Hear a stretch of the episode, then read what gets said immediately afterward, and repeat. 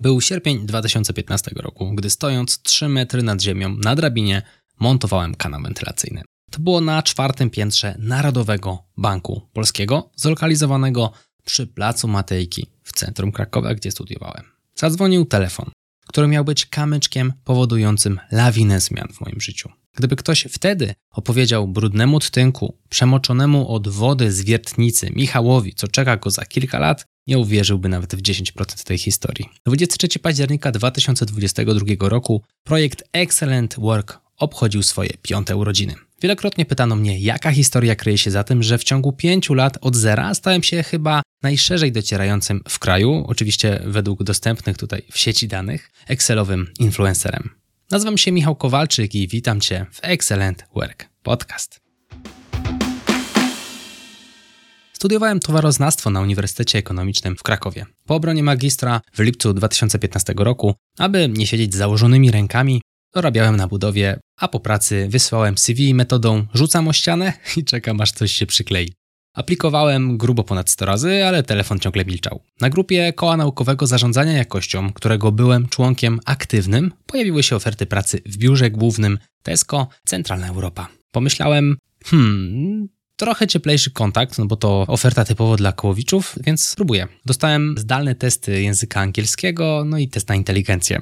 Zostałem też zaproszony na pierwszą, poważną w moim życiu rozmowę o pracę. Wiedziałem, że będzie test Excela, więc profilaktycznie spędziłem ze 24 godziny na filmikach na YouTube, próbując coś zrozumieć. Myślałem, że to będzie wystarczające i że będzie ok, ale nie mogłem się bardziej pomylić. Faktycznie czekał na mnie test Excela. Zadania techniczne typu użycie funkcji wyszukiwania czy tabeli przestawnej, ale i zadania logiczne, czyli sprzedajemy żarówki z marżą X, robimy akcję weź 3, zapłać za 2 i teraz przy jakiej liczbie sztuk taka akcja się opłaci, czy w ogóle nam się opłaci. Moja Excelowa wiedza nie pozwalała na załatwienie takich zadań tak pięknie formułami, więc uciekłem się do starej szkoły i zrobiłem to po prostu z proporcji. Przyszłemu szefowi takie rozwiązanie się spodobało. Mimo to usłyszałem słynne zadzwonimy do pana, no i miały kolejne tygodnie, a ja już w zasadzie straciłem nadzieję. Nadal oczywiście z wysiłkiem montując te kanały wentylacyjne. Pod koniec sierpnia dostałem telefon. Bierzemy cię. 2800 na rękę. Skakałem pod niebo, bo po studiach moją pensją marzeń było około 3000. Zawsze mówiłem, że właśnie tyle po studiach chciałbym zarabiać. No i teraz zróbmy tutaj na chwilę przerwę, aby podsumować pierwsze wnioski. Numer jeden. Dodatkowe aktywności są ważne, czyli chodzenie na koło naukowe pozwoliło mi w ogóle zobaczyć ofertę pracy. Wniosek drugi. Nie wiedziałem, jak zrobić zadania z Excela w finezyjny sposób, więc zrobiłem to chałupniczo. Dążenie do rozwiązania problemu wszystkimi dostępnymi na ten moment umiejętnościami i zasobami dodało mi takiego mocnego plusa w aplikacji. A wracając do historii. 9 września 2016 roku rozpoczęła się moja przygoda z profesjonalną karierą od Tesco Centralna Europa na stanowisku specjalisty do spraw planowania sprzedaży CE. Została mi powierzona kategoria zabawek dla dziewczyn i oczywiście mam tutaj na myśli lalki tego typu pokrewne. Praca szybko niestety obnażyła też mój niski poziom znajomości Excela. No i do dzisiaj nie zapomnę, jak przez trzy dni scalałem ze sobą trzy pliki, sortując kolumny, aby pasowały jedna pod drugą i je w ten sposób podklejałem, bo nie wpadłem na pomysł, w ogóle nie wiedziałem, że można do tego użyć formuł. Szefowa nauczyła mnie odnajdywania się na swoim mailu i powiedziała mi, że jest to kluczowe, aby mieć pełną świadomość tego, jak działa skrzynka. No i oczywiście potrzebowałem trochę czasu, aby się w ogóle ogarnąć w tej pracy. Pracowałem na dużym open space, około 120 osób w jednym dużym pomieszczeniu i było tam kilka speców od Excela, u których patrzyłem, jak działają ich rozwiązania, podpatrywałem ich w boju. Gdy tylko miałem wolną chwilę, googlowałem sobie coś z Excela. Starałem się też nie zostawiać żadnego pytania bez odpowiedzi. Szybko stałem się tym gościem od Excela. Uczyłem się też po godzinach. Przyświecała mi taka jedna myśl, no bo jeśli scalałem pliki 3 dni, a mogłem to zrobić w 15 minut, to być może jest więcej takich możliwości w pracy z Excelem, aby robota była zrobiona szybciej, ja po prostu miał więcej czasu na jakieś swoje aktywności w pracy, czyli na przykład na naukę. No i faktycznie to było. No i teraz spójrzmy znowu w stronę tym razem zarobionych pieniędzy. No, wzrost zarobków urodził w mojej głowie takie pytanie. No co zrobić z tą kasą? Tak trafiłem na bloga Jak oszczędzać pieniądze i Michała Szafrańskiego, od którego w ogóle zaczęła się cała moja przygoda z tematem przedsiębiorczości. Jeden z kolegów zaczął znacznie precyzyjniej formułować myśli jak się z nim rozmawiało. Miał większy zasób słownictwa, no ogólnie wydawał mi się mądrzejszy. No i zapytałem go, jak on to zrobił. Jak twierdził, jedyną zmienną i taką rzeczą, która się gdzieś tam u niego ostatnio wydarzyła, to to, że zaczął czytać więcej książek. No też tak chciałem. Więc na blogu Michała w sekcji polecanych przez niego pozycji znalazłem książkę Fastlane Milionera. No i po przeczytaniu tej książki zrozumiałem, że też chcę zacząć działać na swoim. Jeszcze nie miałem pojęcia jak, ale wiedziałem, że chcę. U Michała też trafiłem na medium zwane podcastem. W jednym z jego odcinków trafiłem na Marka Jankowskiego i jego podcast Mała Wielka Firma, który to Marek i w zasadzie którego to podcast odegrał olbrzymią rolę w całym projekcie Excellent Work. Marek jest takim ojcem chrzestnym w ogóle Excellenta. Równolegle, prywatnie od dwóch lat dbałem mocno o swoją formę, czyli no, byłem mocno wysportowany. Byłem po kilku szkoleniach z dietetyki, miałem też na koncie pomoc z sylwetką około 20 osobom za drobne kwoty, więc to była już jakaś podstawa przedsiębiorczości. Moment decyzji, co wybrać, czy Excela, czy siłkę, nadszedł po około pół roku, gdy zapytałem szefa, czy mogę zrobić wewnętrzne szkolenie dla pracowników. Szef się zgodził. Przygotowanie agendy, plików i całego schematu zajęło mi trochę czasu, ale mocno uporządkowało moją wiedzę. Samo szkolenie zbudowało też silną markę osobistą w pracy. Właśnie wtedy stałem się dla ludzi w firmie tym gościem od Excela, no i do dzisiaj często się tak przedstawiam. Dało mi to też solidny plus do podwyżki czy awansu, o które pytałem przynajmniej dwa razy w roku. Była możliwość zmiany stanowiska na takie, którego kierunku studiowałem, pojawiła się taka możliwość, no i dodatkowo byłoby to plus 1000 zł miesięcznie do pensji. Powiedziałem o całej tej sytuacji szefowi, on obiecał mi wyrównanie stawki, jeżeli zostanę w obecnym zespole. Zgodziłem się. Regularnie mu się przypominałem o tym, no bo trochę sprawa się przeciągała. Przeciągała się na tyle, że stanowisko, na które miałem iść, zostało już niestety obsadzone, co spowodowało, że poczułem się mocno średnio z całą tą sytuacją. Wybrałem się zatem na inną wewnętrzną rozmowę o pracę w firmie. Chciałem tutaj przede wszystkim jasno zaznaczyć, że jestem więcej niż zawiedziony tym, że szef nie dotrzymał słowa i tych lepszych pieniędzy nie było. Chwilę później, oprócz podwyżki, od razu otrzymałem awans, a więc wystarczyło po prostu znacznie dłużej poczekać. I tutaj mała pauza na wnioski, kolejne, czyli wniosek numer 3. Robienie rzeczy ponad to, co się od nas oczekuje, często spotyka się z docenieniem przez zespół czy szefa. A jeżeli takiego docenienia nie otrzymujemy, jeżeli tak się nie dzieje, warto się zastanowić, dlaczego, a może nawet rozważyć zmianę zespołu, działu czy firmy, no bo niestety, ale z różnymi ludźmi przychodzi nam pracować i możemy na to pozwalać lub nie. Kolejny wniosek numer 4. Jeśli ktoś ci coś obiecuje, a potem się chce z tego wymiksować, gdy warunki się zmieniły na korzystne dla niego, konsekwentnie zaznacz teren. Nie daj sobie w kaszę dmuchać, nie? E, wniosek numer 5.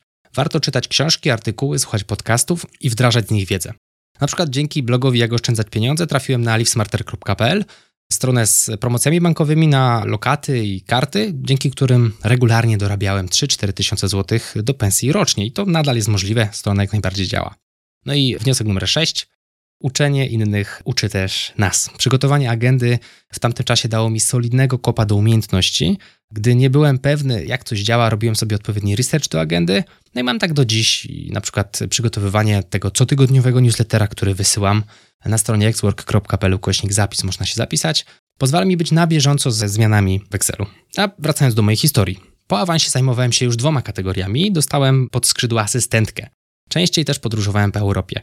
Pensja wzrosła mi do około 4,5 tysiąca złotych na rękę, więc można też powiedzieć, że liznąłem takiego większego biznesu. Rozmawiałem często też z dostawcami.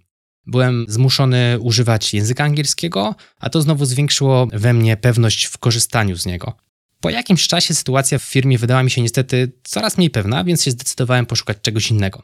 W skrócie zależało mi na tym, aby znaleźć lepiej płatną pracę w firmie z większymi perspektywami. Nie zależało mi za bardzo na menadżerze w CV, który już był, bo pełniłem takie stanowisko menedżerskie. Byłem jeszcze młody, miałem naprawdę sporo czasu na to, żeby jeszcze sobie poszefować. No i tak w lipcu 2017 roku trafiłem do Motorola, tym razem region Europa, Bliski Wschód i Afryka. No i trzy miesiące po moim odejściu Tesco przeniosło dział, w którym pracowałem na Węgry, zwalniając 75% moich kolegów i koleżanek, więc decyzja z perspektywy czasu naprawdę dobra i fartowna. To bardzo krótki akapit, ale tutaj pojawiają się ważne wnioski. Czyli kolejny, bycie menadżerem wcale nie jest takie łatwe. Trzeba dbać o to, by podwładny cały czas miał co robić, dbać o jego rozwój i motywację, a także brać odpowiedzialność za niego. To na koniec dnia my świecimy oczami. Może brzmi to jak jakiś banał, ale rozumie to doskonale ten, kto pierwszy raz został w takiej roli postawiony. Bardzo ciekawe doświadczenie. Kolejny wniosek: nie warto zostawiać swojego losu przypadkowi. Czyli nie podejmując decyzji, w zasadzie właśnie ją podjąłeś. Gdybym został w Tesco, znacznie ciężej byłoby mi znaleźć dobrze płatną pracę, bo na rynek się wysypało sporo specjalistów z takimi samymi kompetencjami jak moje, ale ze znacznie większym doświadczeniem, no i większą motywacją do znalezienia zatrudnienia, bo dużo tych osób miało kredyty. A wracając do historii. Nowa rola w firmie zmuszała mnie do bardzo dużej liczby spotkań. Spędzałem na nich nawet 20 godzin tygodniowo, wszystkie odbywały się w języku angielskim. Miałem też okazję sprawdzić, czy etykietka ten gość od Excela, która została mi przyczepiona w Tesco, była takim jednorazowym przypadkiem. Okazało się, że w ciągu tygodnia w nowej organizacji odbudowałem sobie tę reputację, która wtedy towarzyszyła mi w Tesco. I zrozumiałem, że takich firm może być w skali kraju znacznie więcej. Jadąc do i z pracy, nadal słuchałem podcastów i książek. Głównie właśnie małej wielkiej firmy, 2edu, e-learningu, marketing masterclass, biznes od początku, czy więcej niż oszczędzanie pieniędzy Michała Szafrańskiego. A po godzinach zacząłem budować fanpage. Wysłałem go kilku znajomym, aby sprawdzili, co im się podoba, a co nie, aby 23 października 2017 roku go opublikować. To jest data startu Excellent Work. Na początku zamieszczałem tam krótkie wideo, ale to nie działało zbyt dobrze, bo mało osób je oglądało. No i w którymś z podcastów usłyszałem o czymś takim jak live. Zacząłem to testować, no i w zasadzie live robię do dzisiaj w środę o 20 od tych pięciu lat. Mam ich za sobą mocno ponad 300, liczę oczywiście tutaj też gościnne występy. A od stycznia 2018 roku rozpocząłem pracę nad pierwszym kursem pod moimi skrzydłami, czyli Excel w CV, który do dzisiaj jest w sprzedaży. Życie polegało na uczeniu się w drodze i z pracy, a ile się dało też w pracy, jeżeli była na to przestrzeń. No i jeżdżeniu na badania z Kasią, no i pracy po 4-6 godzin. Jeszcze po godzinach, oprócz tego, że pracowałem w Motorola nad kursem, no i nad dalszym rozwojem Excelenta.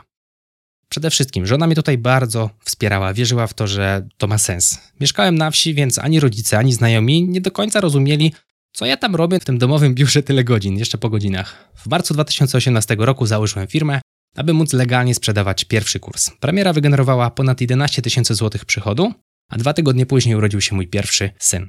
No, za zarobione pieniądze wyremontowałem ze szwagrem to niezagospodarowane pomieszczenie w domu teściów i zrobiłem z niego biuro w takiej wersji powiedzmy bardziej cywilizowanej, czyli pierwszy kurs nagrałem w warunkach, bym powiedział, dość spartańskich w graciarni. No, nawet to teraz fajnie brzmi, bo na przykład Jobs od Maca czy Gates od Microsoftu też zaczynali w takich partyzanckich pomieszczeniach, więc w sumie fajnie. Drugi kurs wydałem w lipcu, wpadło jakieś 20 tysięcy, no i stwierdziłem, że robię eksperyment. Wziąłem sobie dwa tygodnie urlopu od etatu, aby żyć tak, jakby etatu nie było. Chciałem zobaczyć, jak to będzie, prowadzić swoją firmę. Gdy wróciłem z urlopu, spojrzałem w liczby i coś gdzieś w środku poczułem, że pora napisać wypowiedzenie. No i to był wrzesień 2018. Szef poprosił mnie, żebym został do końca roku, zgodziłem się. Od stycznia pracuję już w 100% u siebie. Stycznia 2018. Garść wniosków. Po dziewiąte, zrozumiałem, że nie lubię ryzyka. Czyli gdy liczby z firmy zbliżyły się do pensji z etatu, zrobiłem niegroźny test. Jeśli na przykład chcesz kupić dom, bo wydaje ci się, że będzie super, wynajmij go na miesiąc. Zobaczysz, czy to w ogóle jest dla ciebie. Nadal skupiałem się głównie na fanpage'u. Liczby rosły. Słyszałem, że warto mieć bloga i listę mailingową, ale uważałem, że bez sensu i chciałem wypychać kamień pod górkę, zamiast toczyć go z górki. Tutaj jest kolejny wniosek numer 10. Jeżeli duża liczba specjalistów mówi ci, że coś jest spoko robić, to warto to sprawdzić w rzeczywistości, bo bazowanie na wydaje mi się, że jest inaczej, bez zderzenia tego właśnie z rzeczywistością nigdy nie jest dobrym pomysłem. No i ja robiłem ten błąd. Ociągałem się z założeniem bloga i listy, a warto w mojej ocenie, nadal warto. No i teraz spójrzmy bardziej w stronę techniczną obsługi firmy, prowadzenia firmy. Pierwszą stronę robiłem sam. Wyglądała mocno średnio, bardzo absorbowała mnie czasowo i mnie denerwowało to, że muszę ją utrzymywać, coś tam na niej zmieniać, więc zleciłem ten temat agencji, a w tym czasie zająłem się przygotowaniem akcji, która miała sfinalizować i w ogóle sfinansować mi budowę takiej strony. Czyli chciałem sprawdzić, czy jestem w stanie zarobić na usługi innych, robiąc w tym czasie to, na czym się znam. No i okazało się, że jak najbardziej to działa. Czyli poświęcając czas na to, co jest głównym kierunkiem działania Excelenta, zarobiłem w tym czasie na ponad dwie takie strony. Wtedy jedna taka strona kosztowała coś około 4000 zł. No i oczywiście taki disclaimer istotny. Przypomnę, że w podcaście operuję na przychodzie, a nie na zysku, czyli od kwot na dzień dobry trzeba odliczyć 35% podatku, jeszcze kilka procent na koszty, ZUS tak tak dalej. Czyli to nie jest czysty zysk, nie operuję tutaj na czystym zysku. No nadal jednak się opłacało to prowadzić. No gdyby tak nie było, pewnie dalej siedziałbym na etacie. No i to prowadzi nas do wniosku 11. Często lepiej skupić się na swojej robocie, zarabiając dzięki niej na usługi innych, no bo po prostu przyjemniej, łatwiej i robimy to, na czym się znamy. Robimy to, co sprawia nam fan, mamy po prostu mniej nerwów. W międzyczasie trafiłem też na jeden z podcastów mojej wielkiej firmy, w której Bartek Popiel wspomniał o narzędziu Mastermind, czyli takich regularnych spotkaniach 3 do 5 osób, które wzajemnie rozwiązują swoje problemy. No i tym miejscu się nieco rozjedziemy z chronologią całej tej historii. Oczywiście staram się ją tutaj utrzymywać, za wyjątkiem tego punktu, bo jestem w takich grupach z małą przerwą od mniej więcej 5 lat. I uważam to narzędzie za jedno z najważniejszych dla rozwoju mnie i mojej firmy. O tym opowiem Ci nieco więcej w jednym z kolejnych odcinków podcastu. On już czeka na nagranie. Każdy rok w firmie przynosił u mnie nowe game changery i tutaj tych wniosków od punktów będzie znacznie więcej. One nie są znów chronologiczne. Kolejne wnioski. Czyli wybranie się do psychologa pozwoliło mi zrozumieć, że biznes jest przedłużeniem mnie i moich problemów. To znowu zabrzmi jak truizm, ale zrozumienie siebie i swoich problemów z dzieciństwa, swoich reakcji i zachowania jest znacznie bardziej ważne niż mi i tobie pewnie też się wydaje. Dodanie Instagrama dzięki Stories pozwoliło mi mieć bliższy kontakt z ludźmi, być może też z tobą, jeżeli śledzisz mnie na Insta. Zwiększenie liczby czytanych książek do średnio 30 rocznie i wdrażanie przynajmniej jednej rzeczy pozwoliło mi odmienić mnie i biznes, oczywiście w skali lat. Mastermindy zrodziły przyjaźnie, dzięki którym przestałem się czuć samotny w biznesie. Przypominam, że ja od kilku lat siedzę w zasadzie w domu i patrzę się w dwa monitory, ostatnio w laptopa. Zrozumiałem, że otaczanie się właściwymi ludźmi jest naprawdę najważniejsze. Można się z nimi na przykład otaczać niekoniecznie tak fizycznie. Można słuchać na przykład ich podcastów, oglądać ich wideo i to też jest konsumowanie treści, jakby rozmawianie tylko że w jedną stronę. Założenie listy mailingowej pozwoliło mi być w stałym kontakcie z tysiącami subskrybentów, a zatrudnienie pracownika znowu odciążyło mój grafik, aby mógł jeszcze bardziej zająć się tworzeniem, a nie taką, powiedzmy, specjalistyczną robotą, czyli coś tam przeciągnij, coś tam zrób, coś tam zmontuj. Na to samo pozwoliło mi poznanie tematu automatyzacji. To też był bardzo duży game changer, jeżeli chodzi o mój biznes. Pojawienie się TikToka, rolek na Instagramie czy prowadzenie bloga pozwoliło mi docierać do ponad 1 miliona Polaków miesięcznie. I to oczywiście się stało cyklicznie, czyli to nie jest tak, że ja na 3-4 wszystko założyłem, potrzebny był do tego czas, ale także musiały powstać narzędzia. No i otrzymanie tytułu MVP od Microsoftu, które miało miejsce w tym roku, potwierdziło moje kompetencje w oczach tysięcy, mimo że w zasadzie przed i po otrzymaniu tego tytułu umiem mniej więcej tyle samo. Wiadomo, że ja tam też gdzieś się doskonale, ale jednak ten tytuł w oczach wielu znaczy dużo. No i gdy tylko wpada mi do głowy nawet najmniejsze usprawnienie, wdrażam je od razu albo zapisuję. No i to oczywiście mocno skrócona wersja historii, bo zgłębienie całej zajęłoby pewnie mocno ponad godzinę. Wybrałem najważniejsze zdarzenia, które zostały dopasowane oczywiście do wniosków. Wierzę, że ten odcinek Ci wniósł wartość. Dziękuję Ci, że jesteś częścią tej społeczności. Cieszę się, że tu jesteś i że mogę dla Ciebie tworzyć. A że to urodziny Excelenta, życz zdrowia jego twórcy, bo z pozostałymi tematami coś czuję, że da sobie radę. Jeśli podobał Ci się ten odcinek, wyślij go proszę do jednej osoby. To był Excellent Work Podcast. Mówił dla Ciebie Michał Kowalczyk. Trzymaj się, hej.